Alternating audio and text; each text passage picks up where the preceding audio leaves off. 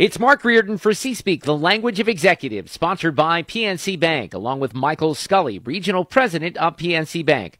Today we're joined by Sara Hannah, managing partner at Chapman & Co. Leadership Institute. Hi, Sara. Welcome to C-Speak. Tell us a little bit about Chapman & Company Leadership Institute and how you came to be managing partner. Sure. Appreciate you hosting and having me on today. I'll give the, the short version of the story. Chapman and Co. We're a full service consulting company, and we specialize in leadership development, assessment, culture, and strategic planning. I think the simplest way that we describe it is we work where people and business intersect. That looks like everything from training, executive coaching, strategic planning, as I mentioned. Uh, we're part of Barry Wehmiller, which I know a lot of St. Louis listeners are familiar with. Um, it's a capital equipment goods manufacturer, and, and they're our parent company. For me personally, I worked for about 10 years internally on the BW people team in a variety of roles, but all related to building culture and leadership. Along the way, uh, we would get asked to talk to outside organizations about our approach, and our experiences that we would leave them probably inspired, but also a little bit confused. So, Chapman and Co. Leadership Institute was an outgrowth of a desire to to help more intentionally and really find organizations that we could work with um, who are interested in bringing people and business in harmony. I think our goal was to share what we've learned, but also to kind of curate the best from from the outside world. As far as being managing partner, I think that's what happens when uh, you raise your hand at the beginning of something. So turned out turned out that way. C-suite leaders have had to make some tough calls in the midst of this pandemic, with more challenges still on the horizon. What is your message for C suite leaders? Gosh, what's my message for C suite leaders? Uh, it feels like a daunting question, especially during this time. I think for us, we don't always think in terms of broad statements, but what are all the questions that really each of us should be asking ourselves? And some of those for us are, you know, what values that could be personal or organizational should we really be considering? Um, if we're not referencing that in the difficult times, then uh, that kind of calls into question what we believe as organizations. I think another one that we ask is how do we create not necessarily just one path forward, but thinking in terms of optionality, uh, multiple paths that we could could take or pursue. I think you know while conditions right now are extremely challenging, and it's it's sometimes difficult to focus on the positive, you know, asking your team the question, what opportunities does this present can can change the narrative. I think if there were one statement, um, it would probably be this. I, it's hard to imagine when this will end, but it will. And when we look back, I think we will be proud or disappointed of how we showed up during this time, and it won't be neutral. And so we have an opportunity to write that story the way we want it to turn out. Bob Chapman and Barry Wehmiller described their approach as the antithesis of traditional management. How so? Well, Bob would say that, you know, his kind of definition or how he talks about it, he would say that management is the manipulation of people for your success, and leadership is the stewardship of people for theirs. I think, you know, our take would be that leadership and management are just essentially two different concepts. Uh, and it can be argued that at times both are actually required. You know, we break down leadership into kind of three buckets. Um, one, it's the time that I'm actually spending working on my business. So, strategy, the vision, where are we headed? I'm on myself. And so, what does that development look like? Which I know is really difficult right now and then on the team, the coaching, the the one-on-one conversations, the the putting together the growth paths, the working in the business, often doing kind of those management tasks. Oftentimes that's email, it's the paperwork. Uh, we don't disagree that that's probably necessary. It's just not leadership. And so oftentimes we promote the best doer inside an organization and we tell them now you're the king or queen of the doers. Now, the best salesperson becomes your VP of sales. Not only have we taken our top performer out of the field, very rarely do we tell that person that fundamentally your job has changed or given them the training to be successful in that new role. So, an easy starting place is simply you know, doing some reflection and writing down how much time am I spending in each of those categories on the business, on myself, and actually on the team versus doing what a lot of us do, which is get buried in our inbox. For our C suite listeners, can you share a few examples of companies that have grown by changing their management approach? You know, it's it's fairly well documented that purpose-driven organizations will outperform the S&P 500. Some of that research will put it at even as, as much as 400 percent. Um, our experience would would certainly prove that to be true. You know, one specific example that I would give you, we have a retail client on the East Coast. You know, they employ 70,000 people inside 242 different stores our engagement with them has spanned the last three years. And the original ask was to help develop leaders on the store side of the business. They happened to be family owned and they felt like their connection to the original founding purpose was, was really being lost. At the time, they were suffering from turnover at more than 100%, which is, you know, fairly, fairly common in the retail space. Um, but one of their values was win as a team. And so, looking at their KPIs and all of their misaligned systems, what they were really doing is pitting store against store, yet saying, you know, we really want to win as a team. And so, culturally, the leverage point really was inside leadership development. So, a lot of work both on our behalf and internal great partners in their L&D team, and they saw retention uh, increase by 20% across all levels. So you would somewhat expect that at the entry level, but also leaders saying, you know, I'm, I'm willing, I'm willing to stick around and, and see how this goes.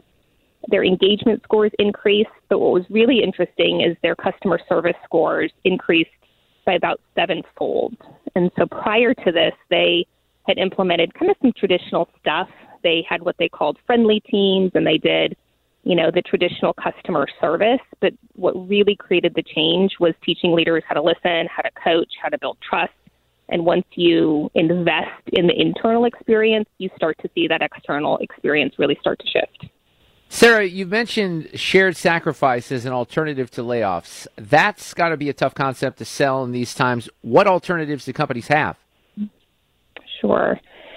You know, I think our experience has been over the last two, three months that by and large, leaders, they want to do the right thing. And there are certainly stories out there of people being laid off by text message or, you know, a notable one that broke over the weekend, a, a large company, you know, you get an abbreviated Zoom call and, and that's it, you're done. And there's certainly not a one size fits all solution. I think we advise clients to run through a series of questions and efforts before making that ultimate decision. I think the first is has to be a relentless focus on the expenses. I think most of us have scoured our budgets, but it's helpful to think about, you know, what expenses do we control, what do we influence, and how many of those can be reduced. The second is how do I actually focus on value generation, which may require a complete pivot in, in how the organization goes to market. We break it down into, you know, what new value, new product or service more value, new delivery options, or operational efficiency, or perhaps what better value uh, can we employ? So we look at those two things first before we kind of go to this idea of, of shared sacrifice. And we define that as the idea that no one person will have to sacrifice at all if we all can just take a little piece of the burden. Uh, we've worked with clients on implementing furlough programs, thinking about shortened work weeks, um, possibly pay cuts uh, one of our larger clients is a, a, Fortune 50 company, and their purpose statement, so kind of their reason for being, um, is to care for people on life's journey. They happen to be in a decimated industry. Uh, moving forward with all of their team members, it, it's not a possibility. But the first step they're taking is volunteers. And so, what are the steps, the measures, the efforts, the process you can take before simply saying, uh, we don't have a position for you here? At the end of the day, leaders are weathering the same personal fears and challenges as the rest of us. What advice do you have to manage those fears and exude confidence? I think, you know, resilience is such a, a hot topic. There's a lot of podcasts and webinars and, and training out there. You know, we use the analogy that for leaders, it's important to put your own oxygen mask on first before you can you know, be in a position that you can really guide and lead others. One of the specific tools and a you know real practical one that we use often is control, influence, and can't control. For whatever problem or issue that you're facing, really breaking down in this particular situation, you know, what can't I control? And if we really push hard, a lot of times we realize that there's very few things that we absolutely can't control. We can't control the weather, we can't control the economy, and perhaps there's a few other specifics. Um, when we think about what do we actually directly control, that list also ends up being pretty short, and the influence category ends up being pretty broad, and that's where a lot of creative solutions um, lie. So, for if you're facing something that's really difficult, or your team is, simply running through that tool can actually alleviate some of the stress and make people feel like they have a place to go. I think the other thing we talk about all the time is just simply reframing the conversation. And it's not about a false sense of optimism, but it's about shifting people towards, you know, what's the path forward? And so, you know, a question of what possibilities exist. We know times are difficult, uh, but what positives uh, could exist inside of this? And from the confidence piece, I think we think about it's better to actually be transparent. And if things are really difficult, I'd rather know from my leader that you're appropriately worried. Showing up in an authentic way with genuine concern invites other people to say, you know what, I'm I'm a little worried about this too. And so finding that right balance of we are going to focus on how we're going to get through this, but we're also going to talk about the things that really concern us. So after this pandemic, what will change? Gosh, I'm not sure anyone can predict the changes, and I, you know, a lot of people are talking about uh, digital and is work from home going to stick around, and perhaps all of that might be true. I think we look at it and say all of the challenges, what they have in common is that they're adaptive problems. Um, the tool set is not known. Oftentimes, it requires a mindset shift. Uh, we're asking our teams to think differently, work differently, go to market differently, and adaptive changes really aren't solved or and they, they can't occur just by wishing it to be so. And it involves, you know, engaging the team to generate the best ideas you know, we also know that the best solutions um, are are brought forth by engaging a lot of people in the problem solving. The one behavior that leaders really need then is is how to listen.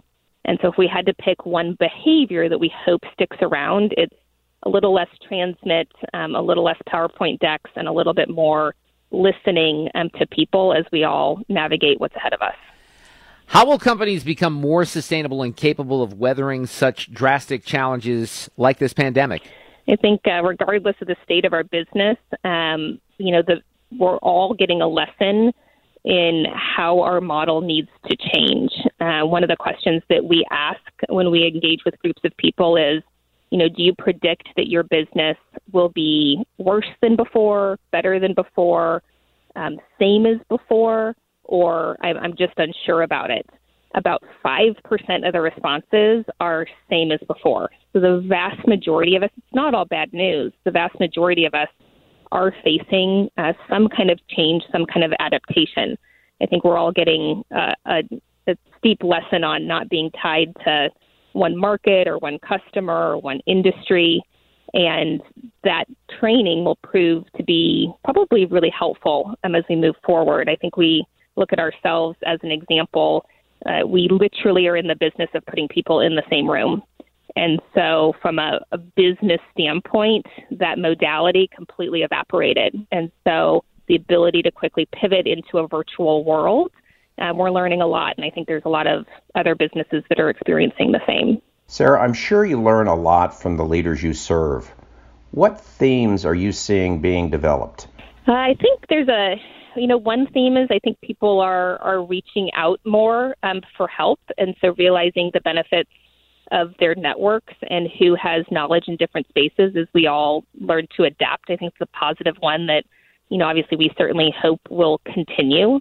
I think there's a, a theme around uh, for organizations that were perhaps tentative about a work from home policy. A lot of us were forced into it. And so, if it was for a trust reason or a lack of wanting to provide people responsible freedom, we're finding out that, you know what, people are, are pretty productive at home. And so hopefully that theme of, of trust will continue. It's no longer about, am I clocking in at 8 a.m. and leaving at 5 p.m., it's really the focus has shifted to I'm a little bit more concerned about the output of the work and the quality of the work, and however you manage to get that done between homeschool and all the other things that you're juggling, we're looking at the quality as being a little bit more important.